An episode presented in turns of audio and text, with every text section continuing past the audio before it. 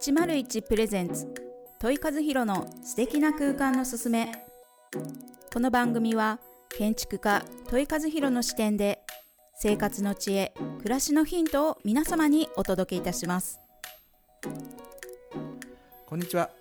建築家の問い和弘です。そして本日も一緒にお話しいただく。皆様こんにちは。日本色彩心理学スクール代表の池尻めぐみです。よろしくお願いいたします。よろしくお願いいたしますはい。シーズン2、はい。えっ、と毎回言ってますけど、はい、6回目か6な回目ですね。はい。前回ははい。物についておそうですね。話ししていきましたけれども、はい。今日は今日はですねえー皆さんの目の前にこう見えるもの、まあ見えまあ、見えるものっておかしいんですけど見え方とか見せ方とか、多分たくさんですね人にこう見せることって多分あると思うんですね、はい。まあ今一番簡単に想像すると携帯電話にの出てる写真とかはい、雑誌とか、うん。あもしかしたらご自宅にお呼ばれあの呼んだ時に、ううんちの家さみたいな感じで、はい。あの見せたりとか、うん。まあ、いろんなところでこう見せるといういう行為や、はい。まあ、もちろん自分が見るという行為、うん。でそのところに素敵な空間っていうのははい。必ずいますので、うん。なんかその件そのそのことについて今日はちょっとはい。お話しできればなというふうに思っております。はい。お願いします。はい、ちなみにですね、えっ、とまあ多分一番こう、まあ、見るという時にはい。あの最近の流行り言葉流行りじゃないね。見栄えということでまあ映える的な。映える。聞きますね、はい、使いえ使ってないかな僕まだ。映え ねわざわざその映える場所もね提供しているお店とかね。そうなんですよ。本当に多いですよね。そうですよね。確かうん。に商品を取ってほしいがためにとか、そう壁にねね。なんかちょっとアーティスティックにはいはいはいはい。デザインしたりとか。ですですですはい。確かに確かに。だから、えっとうん。例えばアイスクリーム屋さんで、はい。撮ってほしいから、はいはい。そのために壁にちょっはい。とカラフルな色をのせて、はいはい。ここで撮ってくださいとなるかほど。あとなんかこうあえて、えっと、お客さんがそこに合わせてで、もうすでに アート絵が描かれていて、はい。それに合わせてお客さんがこうポーズするとか。ありますね、うん。ありますよねく見る、見る見る、うん。羽の羽の絵を絵がこう描いてあって自分の体がとかでしょ、そうそうそうそう。なるほどね。ね。うん、なんかそういうことって多分いつも僕たちがあの見てるものとかはい。見えるだけだけじゃなくて、うん。写真でこう撮ろうとした時にそのもの被写体自身がこう、うん。すごくよく伝わりやすい、そういうふうな見せ方見え方って多分あるんですよね。ありますね、色の世界でもねはい。実ははいもちろん、おね。おそうですよ。それこそ前回お話ししたもはい。の、はい。そこに物がある以上必ず色もついてくるということで、はい。特に、まあ、カラーコーディネートを考えた時に、まあ、パーソナルカラーって皆さんご存知ですかね。あ似合う色っていうのありますけど、はイメージとしておそらくファッションのイメージ強いと思そうんですけど強いですね。パーソナルカラー理論ってイはい。ンテリアにも当然使えるわけですよ、要はカラーコーディネート、この系統の赤にはこういう系統のはい。黄色がいいとか、えー。まあいわゆるイエローベースブルーベースって呼ばれるあものにこう分類されるんですけれども、それって実はインテリアも同じように使えて、えー。はい。結局ファッションって身につけるものじゃないですか、うんうんうんうん。実はインテリアも身につけるものとして捉えることできるんですよ、なるほど。例えば椅子とかねこはいうはい。家具とかでも、はいもう手に触れますよね、はいこの時点で身についてるもの、なるほど。なので確かに確かに。例えば自分自身がパーソナルカラーがイエローベースであればはい。家具もイエローベースの方がトータルコーディネートなわけですよ。すごい。なるほど。そう。なのでやっぱりあのなんだろう自分をうん。綺麗に見せるには、うん家具の色もそのパーソナルカラーに自分に合った色でコーディネートすると、はい。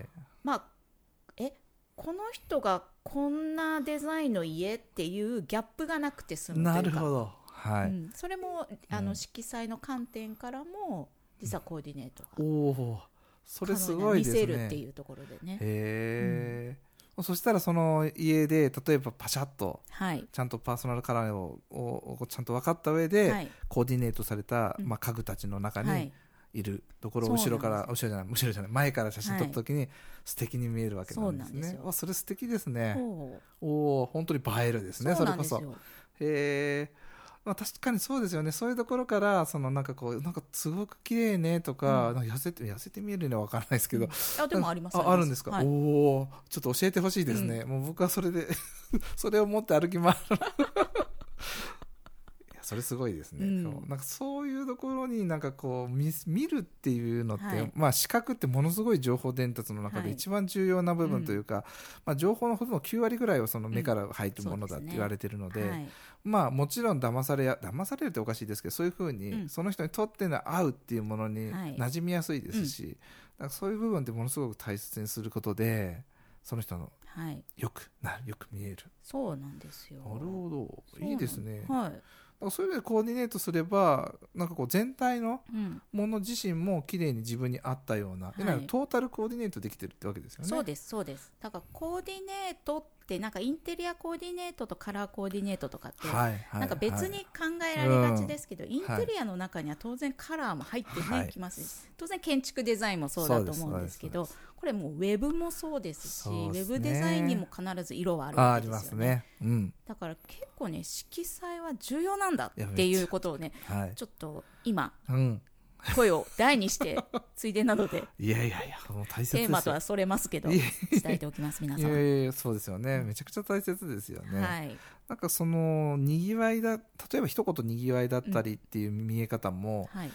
まあ、ちょっとパッと思ったのが例えば保育園だったり幼稚園だったりうんとかするときにどうしてもなんかクレヨンとかクレパスうん。のああいう感じのにぎわい、はい。明るい感じのにぎわいですよね、えーっていうかあったりとか、はいあの高級ホテルとかだったら逆にこう同じグブブラウンっていうかあの茶色でもそのにぎわいというかですね落ち着きのある色のコーディネートとか,、なんかその色の持ってるものだけでその空間のなんかこうにななんだろうこうリズムみたいなものをうんコントロールできますもんでね。きます。ね、うん。トーンがねやっぱり明るければ明るいほど、うんこうね、周りの空間も明るくなってちょっとはい。ポップな感じになったりとか、柔らかい雰囲気になったりとかしますけど、トーンを下げれば、はい。今度はすごく落ち着いたね、うん。ホテルのラウンジのような、いいですね。う。ん、雰囲気はい。を表現することもねね。できますので。いや本当そうですね。うん。なんか建築をさせてもらっててその例えばホテルとか、はい。そういうゆっくりしたいところっていうのは思い切ってもう空間がそれを用途としてそれをほあの必要になっているので、はい。色とか使えるんですけど、うん。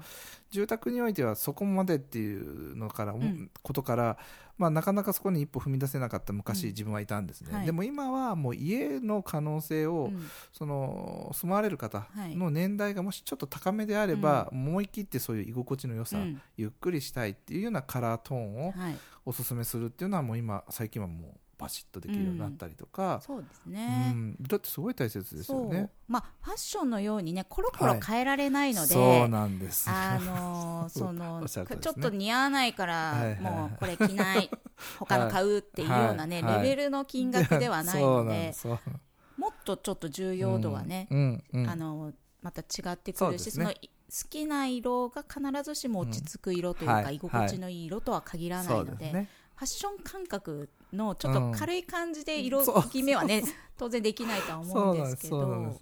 だけどやっぱりその年代に合ったとか、はい。でもね、あのー私の知り合いでほうほうほ70代ぐらいの人で、まあ、家のね、えー、とインインテリアとかうんうん床とう。はい。壁の一部がはい。ちょっとブラウンでもすごくトーンが低い、おー落ち着いた濃い濃い感じだったんですけど、なんとなくこう年配だからうん。落ち着いた雰囲気でいいうん。みたいな感じじゃないですか、その方自身がすごく元気なので逆にはい。